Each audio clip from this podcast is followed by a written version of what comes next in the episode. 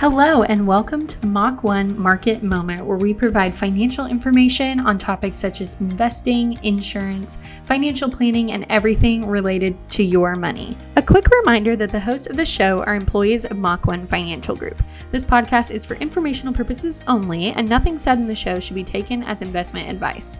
Employees and clients of Mach 1 Financial Group may maintain positions in the securities or strategies discussed. We upload a brand new podcast every Thursday, so be sure to subscribe subscribe to our show so you never miss an episode. Also, follow us on all of our social media platforms. We are Mach 1 Financial Group on Twitter, Facebook, LinkedIn, and YouTube.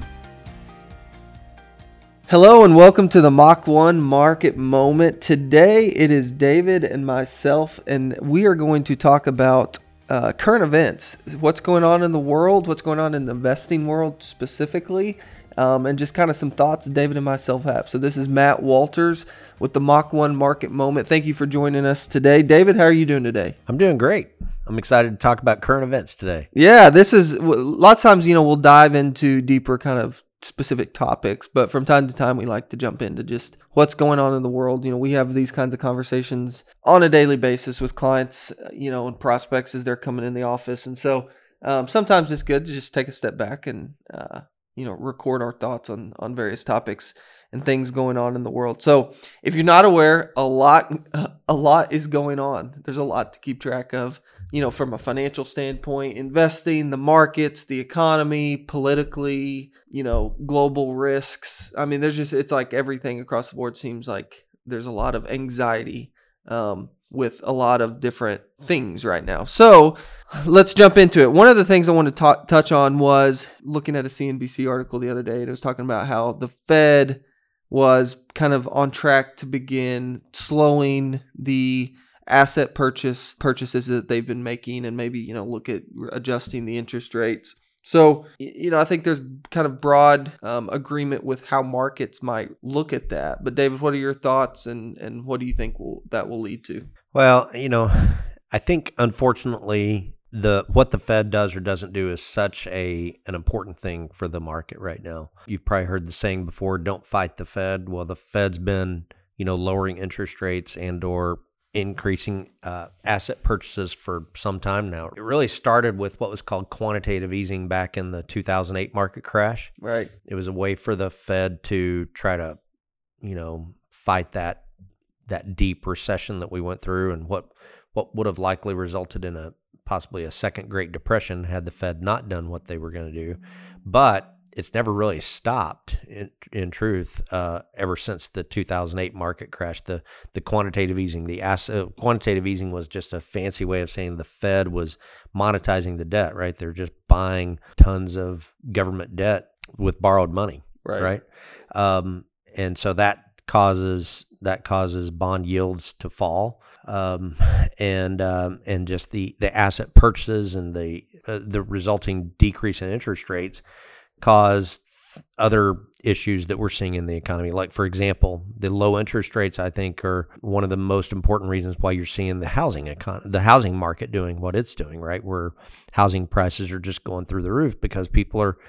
In fact, I think we've mentioned on one on this podcast the average going price here in Northwest Arkansas is something like twenty thousand dollars over asking price. So, so people are actually paying more than what their houses are even assessing for. Yeah. You don't do that in a rational economy, but when interest rates are artificially below where they should be, people can make financial decisions that they wouldn't otherwise make. So, in a way, I think it's good if if this is really true that the Fed is maybe going to increase interest rates. I think it's been long overdue. The problem is, I guess I would say I'll believe it when I see it because I've said for a long time, I don't think the Fed will ever increase interest rates again as long as they can control it because the government can't afford for interest rates to go up with the massive amounts of debt that we have. I'm not sure the government can afford an increase in interest rates. And and if they and if they really do raise interest rates, I think it will have a very very detrimental impact on asset prices, stock prices, home values, etc. Yeah, and the uh, the flip side or not the flip side, but the question is, you know, how if they inter- increase rates, but also by how much, right? I mean, yeah. if they just if they increase rates by a quarter of a point or a tenth of a point. or a tenth of a Yeah. point, right? And then they try to make that out like, hey, we're really, you know, pulling back our, yeah, you know, monetary policies here.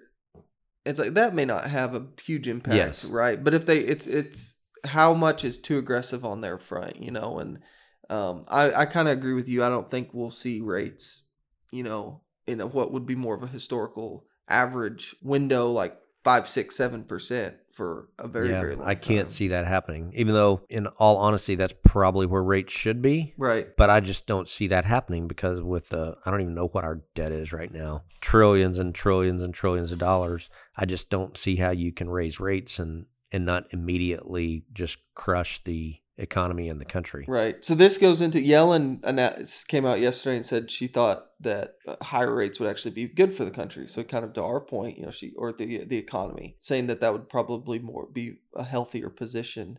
We kind of just touched on that. I guess I guess we both agree with that to some extent. Oh, well, I think yeah. I mean, I, but the problem, I agree. Yes, I agree that higher rates would be would have. Let's put it this way: I think higher rates would have been good Right. for the Yeah. country and the economy years ago. I think they should have started this process shortly after the market recovered from the 2008 crash, but they just they wanted to keep it going and and now they're in a I believe they're at a point where they can't realistically increase rates very much. I think like you were saying Matt, I think the most likely scenario is they'll raise rates just a tiny bit, a tenth of a point, a quarter of a point and make it sound like they've really done something when they really haven't Right. um, because I just I just don't see unless they want unless for some reason they intentionally want to crush the economy and the market. I don't see them making significant increases to interest rates. One thing I wish we would do is, and are guilty of it at times, but we is disconnect the economy from the stock market. Mhm. You know, we all it's easy to like correlate the two and say that they're the one and the same. But you know, you see these recent examples of like GameStop, AMC. It's like the Yeah. stock market and segments of the stock market can do crazy wild things, and that says absolutely nothing about the like yeah, especially segments of the market, like you were saying, like the GameStop thing. I mean, obviously, GameStop is the most obvious example where the fundamentals of that stock were completely disjointed from the fundamentals of the company. right. right? So the economy of GameStop was obviously not the same as the stock of GameStop right. in that situation. However, I do think, you know, when you take, and you and I may disagree, and that's okay, you can give your viewpoint, but I do think that when you take the the stock market as a whole, like the S and P 500 or the Russell 2000, where you've got 500 stocks or 2,000 stocks in an entire index, I do think that it's a a pretty good representation, not of how the economy is, but what the future antis- expectations or anticipations of how the economy will be in the coming quarter or two, or maybe even in the coming year.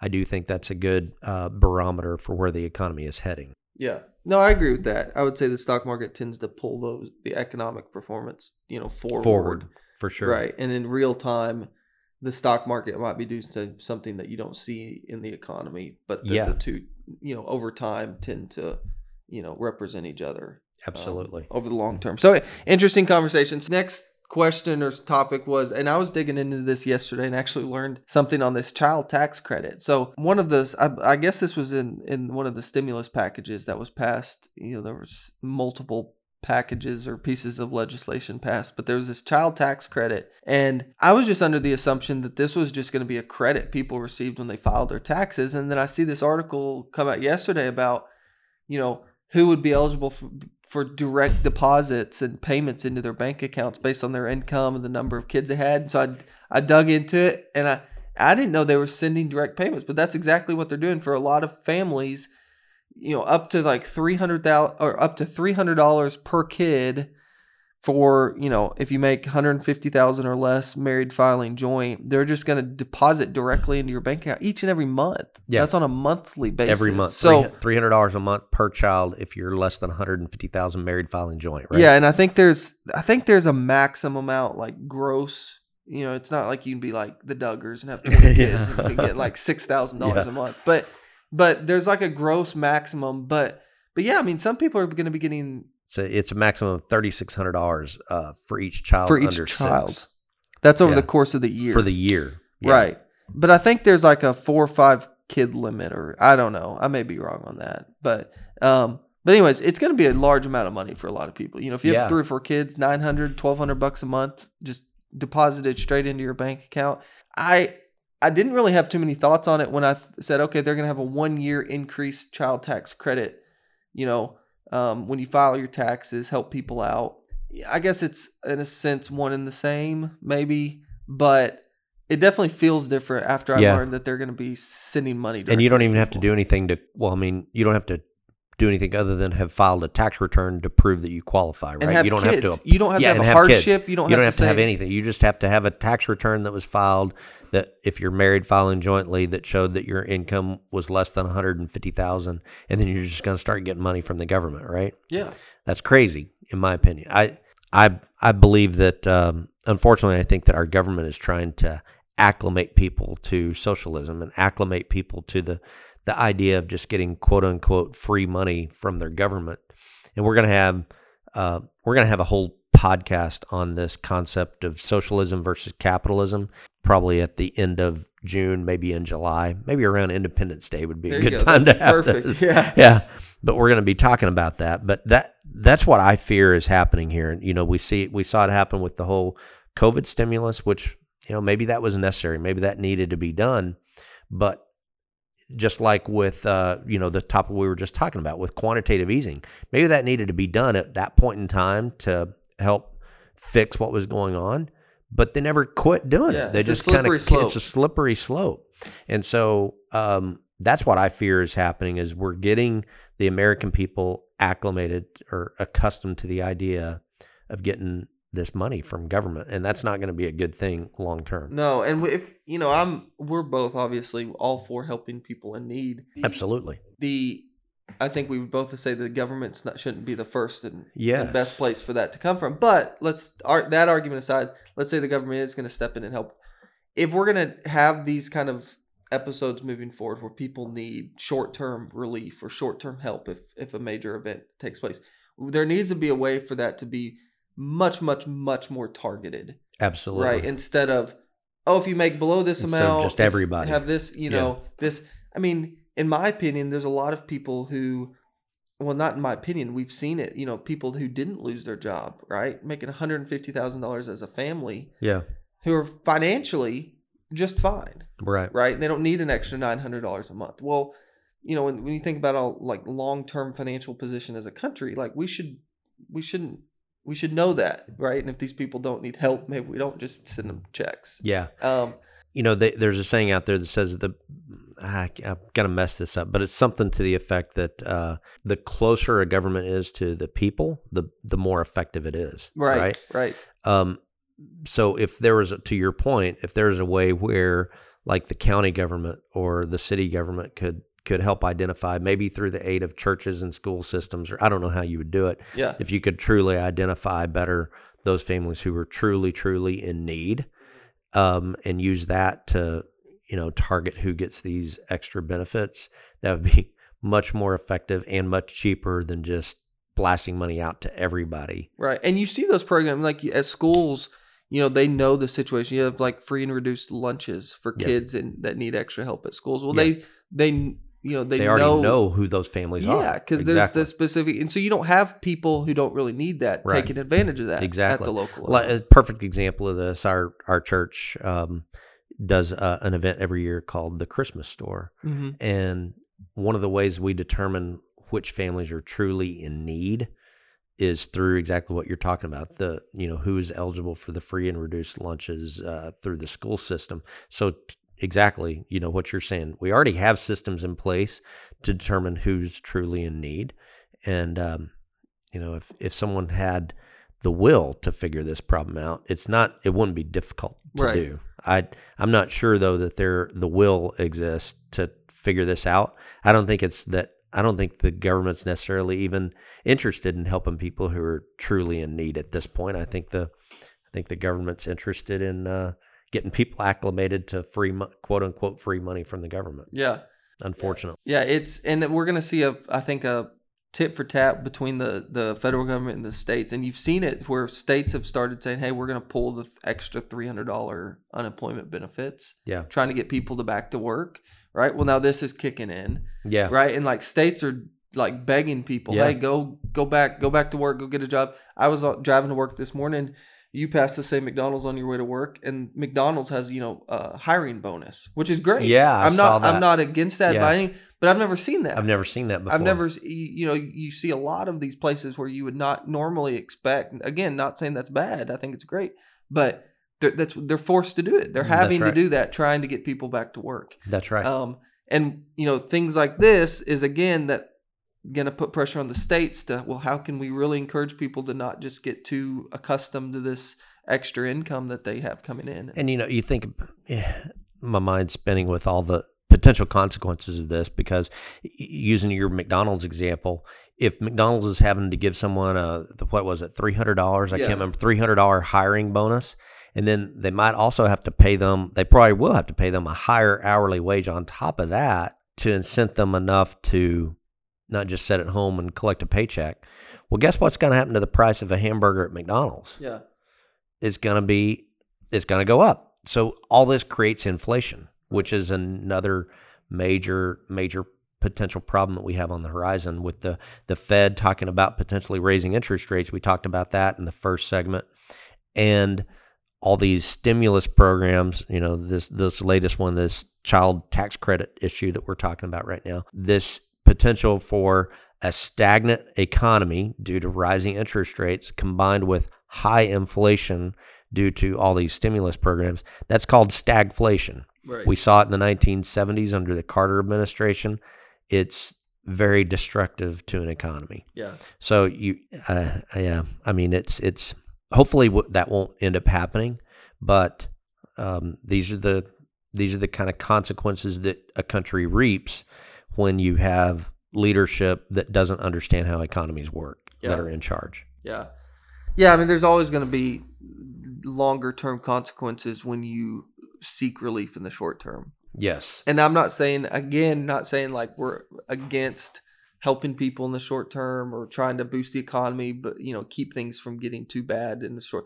But you you try to mitigate the short term pain, there's going to be longer term consequences. Just like with anything else in life, right? Yeah. No pain, no gain, right? You just say, oh, I don't want to work out uh, because it's painful. Well, you're going to end up, yeah, you won't have the pain of the workout, but you're going to end up down the road having pain from diseases and Right. problems that are going to kill you. Yeah, and uh, uh, on the McDonald's thing, I saw a former McDonald's CEO came out and said the higher labor costs was a direct reason why they a lot of fast food restaurants were investing heavily in automation and Yeah. digital. You know, yeah, and so it's going to result gonna- in unemployment, uh, you know, or fewer jobs, right? Yeah. That's going to be another potential consequence of this. So, right. high inflation, low employment, uh, or high unemployment, I should say, higher interest rates, all that. Yeah, interesting conversation. Yeah. And that's I think that's a conversation we'll be having for a while now. I don't Yeah, I see agree. don't see that going away anytime soon. And last last thing I want to bring up. So this everybody's heard about the Colonial Pipeline deal, right? You saw gas prices tick up, and there was a big kind of well, there's a short term panic, I think, from a um, supply standpoint, Yeah. supply chain. You know, with the oil and gas and the Colonial Pipeline ransomware attack. Well. I just saw the other day where you know I think they paid 4.4 million something around there to get the ransomware off or the ha- you know hackers pay the away. ransom, yeah. And the U.S. as a our government, we were able to go back in and hack into the hackers' w- digital wallet and steal back like 2.3 million of that. Well, as soon as that was announced, Bitcoin dropped seven percent. It Yeah. was an immediate, you know, drop, which in Bitcoin standard is just another normal Yeah. day. I mean, That's right. so, but it was an immediate knee jerk reaction that I think you could directly tie to that Yeah. headline. Yeah, it's a fascinating story. I mean, I, I, the whole Bitcoin thing just frustrates me. You know, it frustrates me that it's actually gaining acceptance. Maybe I shouldn't feel that way, but but I do because I've I've said over and over again on this podcast and to clients that come in, I feel like the most useful thing about Bitcoin and cryptocurrency in general is fraud and criminal activity. And this is just the latest proof that that is true. Um, Warren Buffett feels the same way at their recent investor conference at Berkshire Hathaway. He was talking about, in fact, he he said, "I'm just not going to comment on." I don't know if you saw that story, yeah. Matt. He basically said, "I'm not going to comment on it because I know I'll make a lot of people mad." But his right hand man commented and talked about how Charlie he just thinks, yeah, Charlie, yeah. and he talked about how he just thinks it's terrible to see that Bitcoin is rising um, because it's it's so destructive and detrimental. Well, this is a good example. I think the reason you saw Bitcoin drop is because you know the the big the crypto people out there in the world, and not that we're like anti crypto people, right? We just don't have the The same blockchain thing, I think, is is uh, valid, valid and useful. technology for sure. Yeah. absolutely. Yeah, but their their thing is that you know the security behind the Bitcoin and how it's decentralized. You Yeah. know, and I'm not an expert on that, but you read all these things. DeFi they call it. Yeah. Right. And this was kind of validation and proof of that hacking and stealing and getting into wallets is not impossible. Yeah, it's not impossible. We the just did government it. just did it. yeah. Yeah. So, and I think you saw that probably knee jerk reaction to the news of, hey, we, we were able to pretty quickly hack right back into their wallet and take a lot of that money back. Yeah, Um, that raises questions, Yeah, in my opinion. absolutely. So, Well, and I, that's another thing I've said for a long time. It, one of I think one of the drivers behind Bitcoin's popularity is the idea that it's going to maybe one day replace the dollar, or that if you if you're concerned, kind of like gold. You know, gold always does well when you know when the dollar seems uncertain. People feel like they, they want to rush to go because they think that's going to save them.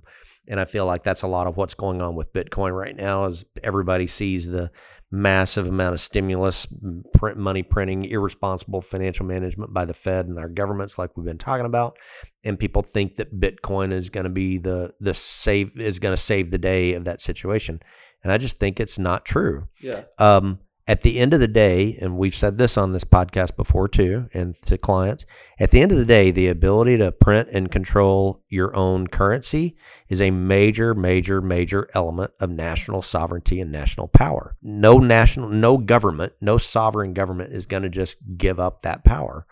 And this late, this is the latest example that just kind of proves it. That uh, you know this these ransomware attackers tried to they, and they were successful at least for a short period of time in shutting down an, a major element of national infrastructure and national power, which is the ability to, you know, get get oil down the pipeline. Right. Um, and then and they were able to get paid through Bitcoin, and now our government showed that it's not beyond the government's ability to reach in into that bit, that supposedly secure Bitcoin wallet and get it right back out. Right. Well, there's a reason that hackers their their first option or first choice for payment is cryptocurrency. I mean, every time you see a ransomware attack, they're Yeah. requesting and asking to be paid in some form of crypto. Absolutely. You know, and you know, in our industry, we're we're always having to do like anti money laundering training and all Mhm. of these things. Well, can you imagine trying to do training and and fight against money laundering in the crypto space? yeah. I mean, it's just it's so out of control, and in my opinion, and there's so much unknown there that um, it's just it has to be just fraud everywhere. Yeah. I mean, Yeah. I don't see how that couldn't be true. Yeah, I Um, agree with you.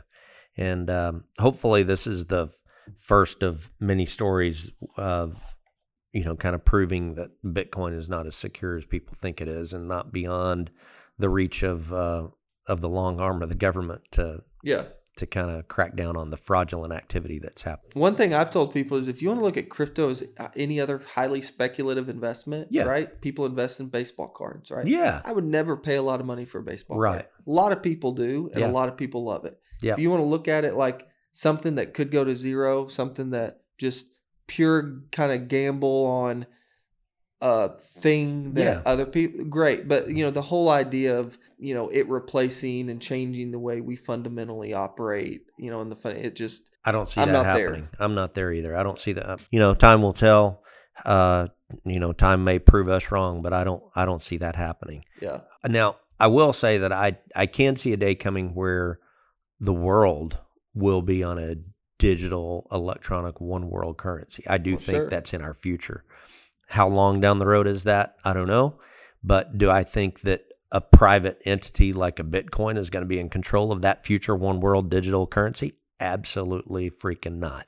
are you, are you wanting to start in times conversation here No. My- that's probably outside the scope of this of this conversation. Yeah. yeah. Well, so a lot of good, a lot of good topics to talk about. We'll we'll do another uh, one of these kind of just current events. You know, here we'll try to do one every few weeks. Um, there's a lot going on, and so if there's any ever anything you guys want us to um, want to hear from us or hear our opinion on, feel free to email us as always at the podcast tab on our website or email podcast at mach1fg.com. Um, as always, got a thought thought of the day for you. This is from William Feather. One of the funny things about the stock market is that every time one person buys, another sells, and both think they are astute. So, uh, just to repeat that one more time, one of the funny things about the stock market is that every time one person buys, another sells, and both think they are astute. So, submit any questions if you have any conversations for us submit those on the website or email us. We appreciate you guys listening, and we look forward to you joining us next time on the Mach 1 Market Moment.